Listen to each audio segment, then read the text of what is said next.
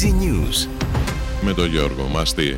Το gov.gr βρίσκεται στη δεύτερη θέση μεταξύ 70 εταιριών και οργανισμών ως προς την εμπειρία του καταναλωτή έγραψε σε ανάρτησή του στο διαδίκτυο ο Πρωθυπουργός Κυριάκος Μητσοτάκης. Τόνισε ότι στόχος είναι η ψηφιοποίηση όλων των υπηρεσιών του δημοσίου. Κανείς δεν έχει δικαίωμα να παίζει με την υπομονή και την αγωνία του κόσμου του ΣΥΡΙΖΑ. Αν έχουν να αποφασίσουν κάτι, ας το αποφασίσουν τώρα, είπε ο Στέφανος Κασελάκης, στέλνοντας σαφές μήνυμα προς την ομάδα Αχτσιόγλου. Στον προπολογισμό του 2024 που κατατίθεται αύριο στη Βουλή, σύμφωνα με πληροφορίες, μονιμοποιείται ο συντελεστής ΦΠΑ 13% σε τουρισμό και συγκοινωνίες, ενώ παρατείνεται έως τον Ιούνιο στον καφέ και τα ταξί.